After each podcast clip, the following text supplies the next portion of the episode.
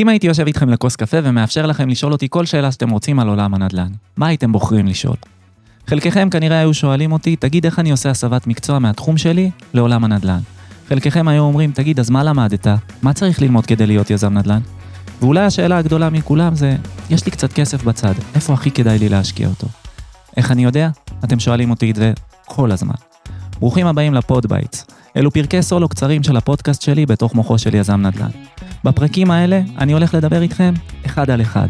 אני הולך לתת לכם מהעולם שלי, לחשוף לכם קצת את המטבח האחורי של העולם שלי, לקחת מושגים שיכולים להישמע נורא נורא מפוצצים מעולם הנדל"ן ופשוט לפשט אותם. קצת לפזר את הערפל ולאפשר לכולכם לגעת קצת יותר עמוק בעולם הנדל"ן. אם מצאתם את החומרים שלי מעניינים ומוסיפים לכם ידע וכלים, תהיו חברים. תשלחו למישהו שזה יכול לעניין אותו, ובטח יכול להרחיב את הידע שלו בתחום הנדל"ן. תעקבו אחרי הפודקאסט באפליקציות הפודקאסטים השונות, וכמובן, אחרי האינסטגרם שלי, אלעד אפרגן. שנצא לדרך.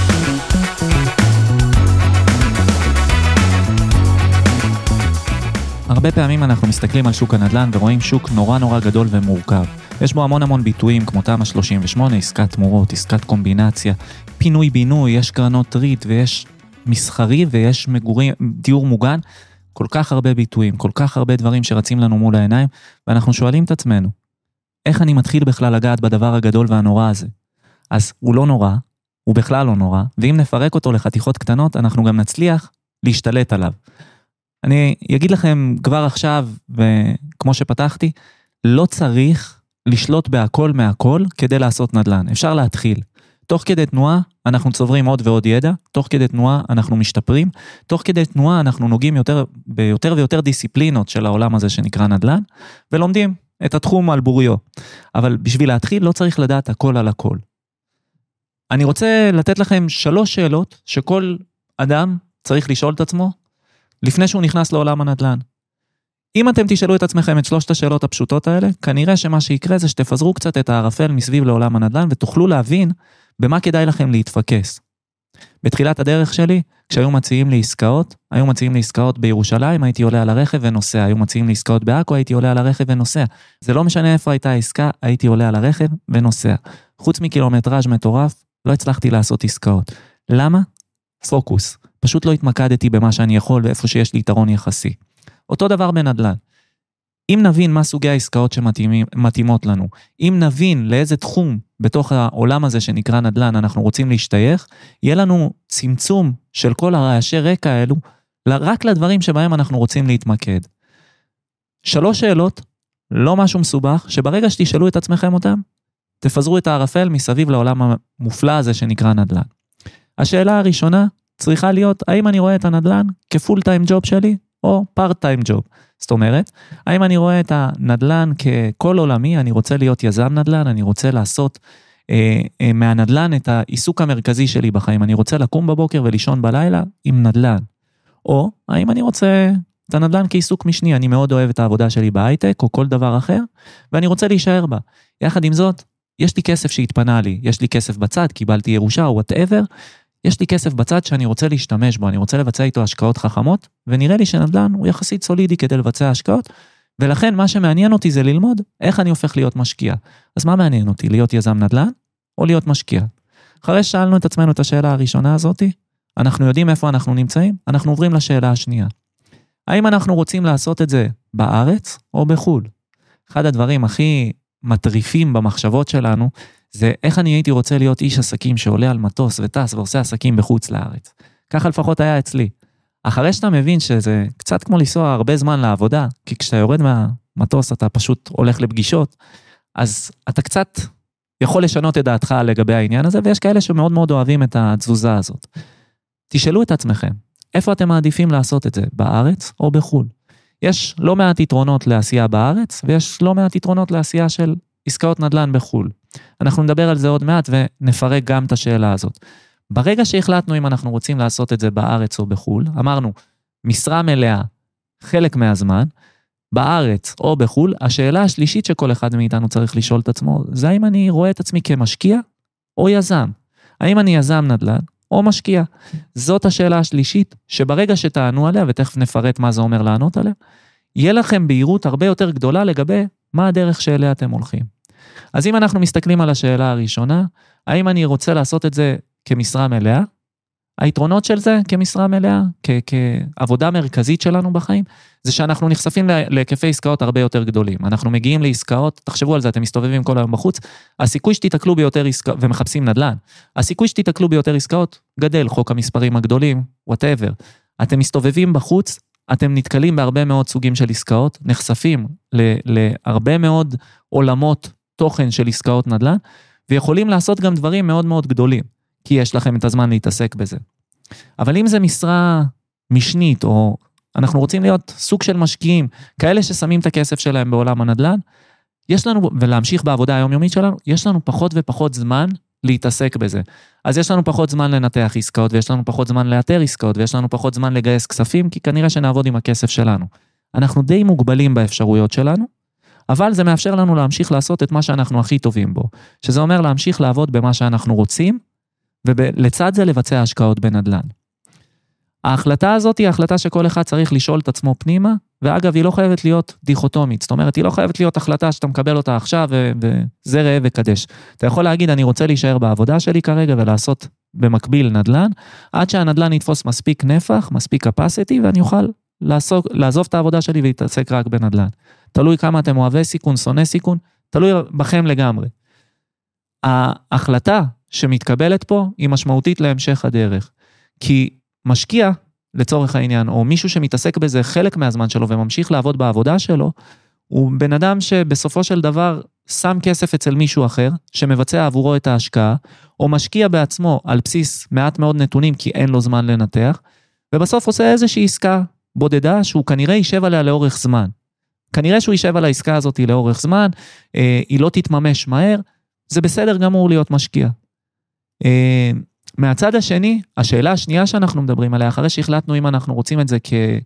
ככל החיים שלנו, האם אנחנו רואים את עצמנו כיזמי נדל"ן, כי זו, זאת העבודה המרכזית שלנו, או אנחנו רואים את עצמנו כמשקיעי נדל"ן בעצם, כאלה שהעבודה הזאת היא, היא חלק מהחיים שלנו ולא כולם, השאלה הבאה שתישאל זה האם אנחנו רוצים לעשות את זה בארץ או בחו"ל. אחד היתרונות המובהקים שיש לעשות את זה בארץ, זה העובדה שאנחנו מכירים את השפה. קודם כל לדבר עברית זה נורא נורא פשוט לנו. אז אם אנחנו מכירים את השפה, יותר נוח לנו עם האנשים ברחוב, יותר נוח לנו לשאול שאלות, לגשת לאנשים, לקרוא חקיקה או כל דבר אחר שקשור לתחום שאנחנו מתעסקים בו, הרבה יותר קל לנו בעברית. אנחנו גם מכירים אנשים מהצבא ואנחנו מכירים רחובות מהטיולים שערכנו בארץ או מהצבא גם כן. אנחנו מכירים את הביטויים הקטנים האלה, את האחי ואת הסחבק ואת הוואלה, והרבה יותר נוח לנו להסתובב בסביבה כזאת שהשפה שגורה בפינו. יחד עם זאת, אם אנחנו עוברים לחוץ לארץ, יש לזה יתרונות אחרים. יש לזה איזושהי ודאות תכנונית, מה שאין לי, אותה, מה שאין לי בארץ. הוודאות התכנונית הזאת היא אומרת שכש... אם אנחנו מסתכלים על ה-OECD, מדינות אירופה, אה, ששייכות לאיחוד, אנחנו מסתכלים היום ומשך הזמן הממוצע להוציא היתר בנייה שם עומד על שישה חודשים. בארץ, בניגוד לזה, עומד על שלוש, שלוש שנים וחצי, שזה המון המון המון זמן הבדל. הוודאות התכנונית הזאת היא, היא קריטית. עוד משהו שהוא הבדל בין חו"ל לארץ, ההבדל הוא במצב הגיאופוליטי שלנו. זאת אומרת, אנחנו תמיד נוטים להגיד שאנחנו מוקפים אויבים, ולכן מלחמה היא משהו, הוא משהו אפשרי בכל רגע נתון. מלחמה, כידוע לכם, משפיעה מהר מאוד על שוק הנדל"ן, ויכולה לגרום לתזוזות מאוד מאוד חדות בשוק הזה. ולכן, דברים שלא יכולים לקרות בשוויץ, או במדינות אחרות שאין להן את המלחמות האלה, יכולות לתת לנו איזושהי ודאות לגבי הדרך שאליה אנחנו הולכים. זה לא שאין שם משברים, אבל לא משברים גיאופוליטיים מהסוג הזה, כמו שמתרחשים אצלנו חדשות לבקרים. אחרי שענינו לעצמנו על שתי השאלות הראשונות, אתם זוכרים, האם זה העיסוק המרכזי שלי או עיסוק משני? האם אני רוצה לעשות את זה בארץ או בחו"ל? עכשיו מגיעה השאלה השלישית, האם אני רואה את עצמי כיזם נדל"ן או כמשקיע נדל"ן? יש אנשים שמתבוננים בנו כרגע, וכל מה שמעניין אותם זה לבצע השקעות עם קצת כסף שהם חסכו. יכול להיות שהם הגיעו לגיל פנסיה ויש להם בצד מיליון שקלים, או 700 אלף שקלים, או 2 מיליון שקלים, והם רוצים לדעת מה הדרך הכי נכונה להשקיע את הכסף שלהם.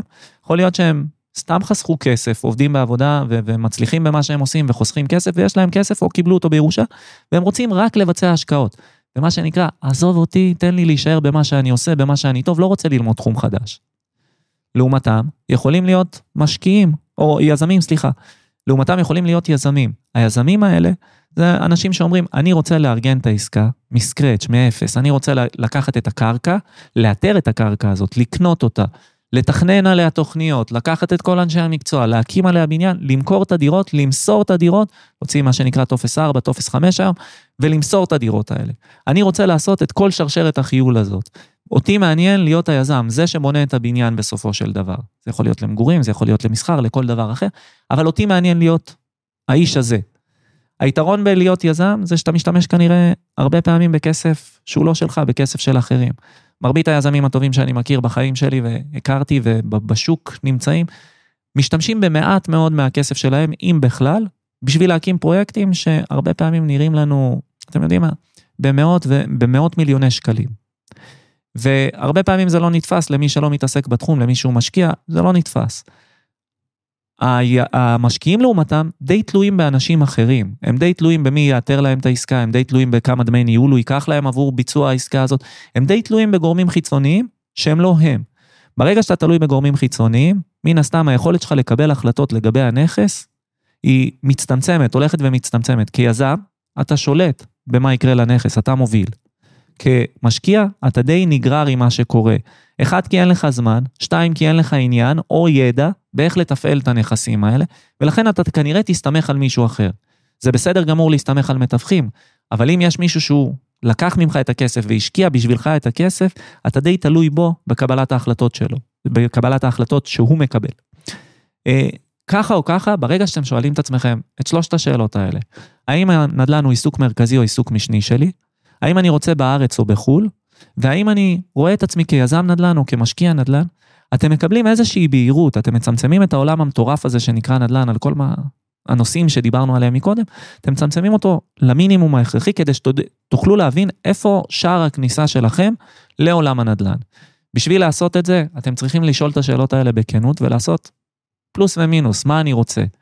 יהיה לכם מאוד קשה להגיע לזה אם אתם לא נוגעים בנדל"ן היום בשום צורה, או לא נגעתם ולא ביצעתם עסקאות נדל"ן קודם לכן, אבל לכו קצת עם התחושה האינטואיטיבית שלכם. זאת אומרת, מה שאתם מרגישים זה כנראה הדבר הנכון ללכת איתו, לפחות בשביל ההתחלה. מה שחשוב זה לא, לא לבצע החלטות, כי אנחנו לא מכירים את כל הנתונים. אם לא תבצעו את הצעד הראשון, מתישהו אתם תיתקעו, ומתישהו אתם תחזרו למעין לופ פנימי. הלופ הזה הוא לא משהו שמאפיין רק אתכם, אל תדאגו, הכל בסדר אצלכם. זה משהו שמאפיין כל בן אדם שנוגע במשהו שהוא חדש לו, בטח אם הוא גדול כמו נדל"ן. הלופ הזה צריך להיקטע באמצעות צעד ראשון. אם אתם תעשו צעד ראשון בעולם הפיזי, בעולם האמיתי, לכיוון שנראה לכם אינטואיטיבית שהוא הנכון לכם, אתם תדעו תוך כדי תנועה אם הוא באמת הכיוון שלכם או לא. אם הוא באמת הכיוון שלכם, תוכלו להמשיך בצעדים ולהגדיל אותם, ואם לא, תוכלו תמיד לעשות מה שקוראים לו בהייטק פיבוט ולשנות כיוון. ההחלטה היא בידיים שלכם, אבל את השאלות האלה אתם חייבים לשאול. ברגע שיהיה לנו תשובות לשאלות האלה, אגב, מי מכם חושב שהוא היה עושה בארץ או בחו"ל? מי מכם רואה את זה כפול טיים ג'וב או פארט טיים ג'וב? ומי מכם רואה את עצמו כיזם, ומי מכם רואה את עצמו כמשקיע? בסופו של דבר, אתם לא חייבים להחליט עכשיו, וזה ילך איתכם לכל החיים. לא חייבים להחליט בכלל, אגב, אפשר גם וגם וגם. תלוי בכם ובשלב שבו אתם נמצאים. העניין בהחלטה פה, או העניין בהפרדה בין השאלות האלה, נועד כדי לייצר לכם איזושהי תמונה בהירה לגבי מה האפשרויות שעומדות בפניכם בהמשך הדרך. ברגע שאתם תשאלו את השאלות האלה ותקבלו קצת יותר בהירות, תפזרו אפילו בטיפ-טיפה את מצח הערפל שיש על העולם המופלא הזה, ותוכלו להחליט איפה אתם שמים את הרגל שלכם בפעם הראשונה בתוך העולם הזה, או אם אתם נמצאים בנקודה מסוימת, איך אתם מתקדמים אל עבר הנקודה הבאה בתוך עולם הנדל"ן. אם אה, נראה לכם שזה יכול לעשות שכל למישהו, תהיו חברים, תשלחו את זה אליו, ונתראה בפרק הבא.